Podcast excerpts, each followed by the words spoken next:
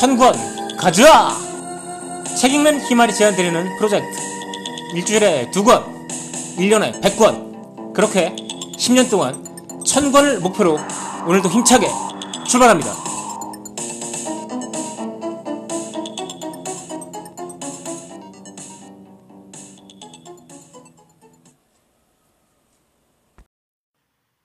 안녕하세요. 책임 희말입니다. 천권 가자.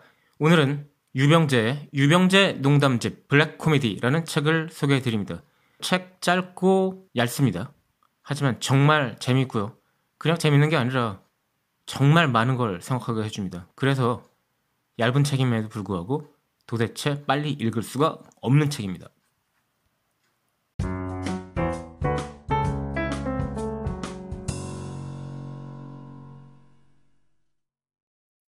이 책은 촌철살인이라는 게 뭔지를 보여줍니다. 진짜 유병재, 작가 유병재의 역량을 유감없이 보여주는 작품이죠. 시작부터 아주 강렬합니다. 제목은 변비인데요. 이렇게 나옵니다. 똥이 안 나온다. 난 이제 잘하는 게 하나도 없다. 그 다음은 멘토라는 제목의 글을 설명해 드리겠습니다.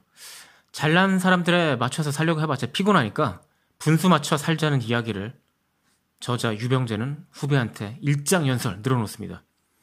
멋있는 사람 따라가려고 하지 말고 차라리 저렇게는 되지 말자 하는 사람을 정해서 타산지석으로 삼으라는 거죠. 그리고 나서 이어지는 글이 이렇습니다. 담배를 피우던 나의 일장연설에 후배는 공감하는 눈치였다.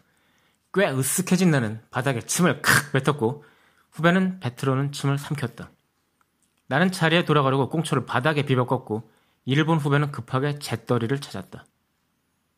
촌철 살인이긴 한데 정말 너무 자학적인 거 아닌가 하는 생각도 들죠. 어머니의 자부심이란 글은 또 이렇게 쓰여 있습니다. 잊지 말자. 난 어머니의 자부심이다. 아무래도 어머니는 잊으신 모양이니까 나라도 잊지 말자. 자, 2장 분노 수첩으로 진행하면 이제는 한국 사회에 대한 비판이 본격적으로 나옵니다. 1장은 대개 자비판이었죠. 자, 쿨한 것과 싸가지가 없는 게 어떻게 다른지 아십니까? 유병자는 이렇게 정의합니다. 쿨한 거는 난 아무래도 괜찮아. 라는 건데, 싸가지 없는 건 니네는 아무래도 괜찮아. 라고 하는 거죠. 이걸 구분 못하고 싸가지 없는 걸 갖다가 쿨하다라고 말하는 실수를 저지르지 말자는 거죠. 만약 영단어를 쓰고 싶다면 이 단어를 추천한다고 그는 덧붙입니다. 소시오패스. 상처와 카리스마라는 글은 정말 요즘 우리 사회에 딱 맞는 글인 것 같습니다. 오랜 군부 독재로 굳어진 단체주의가 아직도 건재해서 그런지 몰라도 새로이 인사발령이 난 사람에 대해서 단호한 리더십이 있다든가 불같은 성미지만 뒤끝은 없다라든지 하면서 칭찬하는 기사가 나오긴 하죠. 참 어이없습니다. 그냥 성질이 더러운 놈인데 말이죠. 그래서 유병재는 이렇게 정리합니다. 사람들이 당신을 겁내는 건 당신에게 대단한 카리스마가 있어서가 아닙니다. 당신은 그냥 쉽게 상처를 주는 사람이기 때문에 상처받게 될 나를 겁내는 것이지 당신을 겁내는 것이 아닙니다. 당신에게 대단한 카리스마가 있어서가 아닙니다.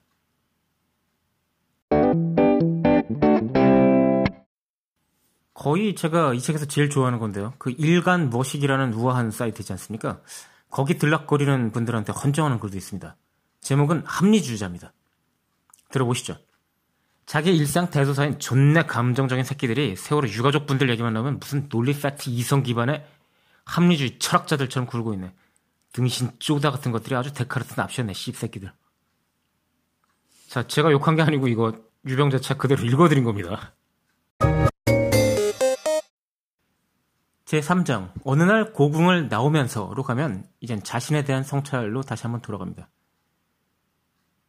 같은 제목의 첫 글은 작은 일에 분개하고 정작 분개해야 될 세상에 존재하는 거악에 대해서는 잠잠하게 아무 말 못하는 자신을 탓하는 글입니다.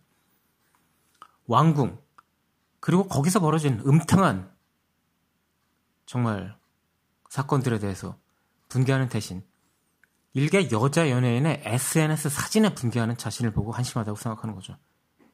독재자, 친일파 이런 정말 나쁜 놈들한테는 화내지 못하고 택배 배달하는 분한테 또 정말 역사에 남을 악랄한 사건의 발포 책임자에게는 분노하지 못하면서 걸그룹 팀명을 짓는 기획사 사장에게는 화를 냅니다.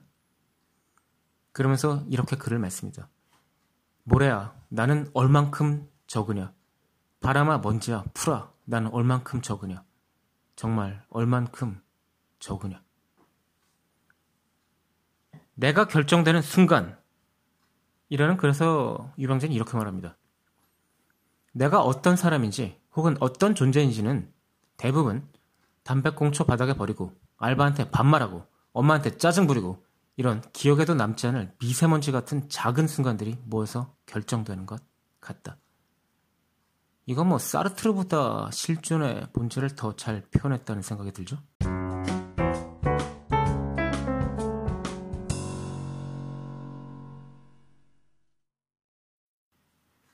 갑질은 누가 하는 걸까요? 세상사 대개 내로남불이죠. 내가 하면 로맨스지만 남이 하니까 불륜인 겁니다. 사실은 내가 하는 것도 불륜이죠. 마찬가지입니다. 갑질도. 내가 하는 것도 갑질인 거죠. 유병재는 이렇게 얘기합니다. 나는 굽실되지 않은 사람을 불친절하다고 생각했던 것 같다. 갑질은 내가 하는 것이었다. 사실 갑질이라는 거창한 포장에 담지 않아도 이건 아주 귀중한 깨달음이라고 저는 생각합니다. 사랑받기 전에 사랑을 주라고 하지만 먼저 인사하라고 하지만 먼저 친절을 베풀라고 하지만 우리는 사실 다 먼저 받기를 바라죠. 먼저 사랑을 받고 인사를 받고 친절을 받기를 바라죠. 그러다 보니 상대방에게 뭔가를 먼저 기대하고 그것이 권력 관계에 투영되면 갑질이 되는 거죠. 유병재는 또 이렇게 얘기합니다. 난 내가 미워하는 사람에게조차 미움받기를 두려워하는 것 같다. 유병재만 그럴까요? 이건 사람들 전부 다 그런 거 아닐까요? 저는 그런 것 같습니다. 미움받을 용기가 그토록 오랫동안 베스트셀러 1위를 차지했던 이유는 뭘까요? 우리가 미움받는 걸 정말 두려워하기 때문이죠. 그래서 미움받는 게 용기입니다.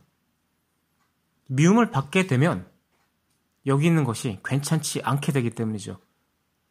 미움받을 용기에서 기시모 이치로가 말하는 게 뭡니까? 여기 있는 것이 괜찮다. 이 공동체에 남아있어도 된다라는 감각을 위해서 우리는 싸우고 있는 거죠. 그걸 위해서 그게 없다면 우리는 살 수가 없는 겁니다. 하지만 기시미 이치로는 말하죠. 여기에 있어도 괜찮다는 허락은 남에게 구하는 것이 아니라 내가 만드는 것이라고요. 그것을 그것을 이루는 방법은 바로 타자 공헌감이고요. 즉 남을 돕되 내가 도왔다는 사실을 스스로 인정하고 기뻐하면 된다는 겁니다.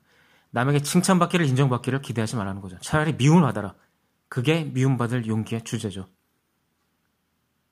그런 의미에서 내가 미워하는 사람에게조차 미움받기를 두려워하는 것 같다라고 당당하게 고백하는 유병재의 모습에 정말 박수를 보내고 있습니다. 책 읽는 힘을 천권 가자 오늘은 유병재의 책 유병재 농담집 블랙 코미디라는 책을 강력하게 추천드리면서 물러가도록 하겠습니다. 이 책 별 다섯 개, 별 다섯 개입니다. 당연하죠. 다음 시간에 뵙겠습니다.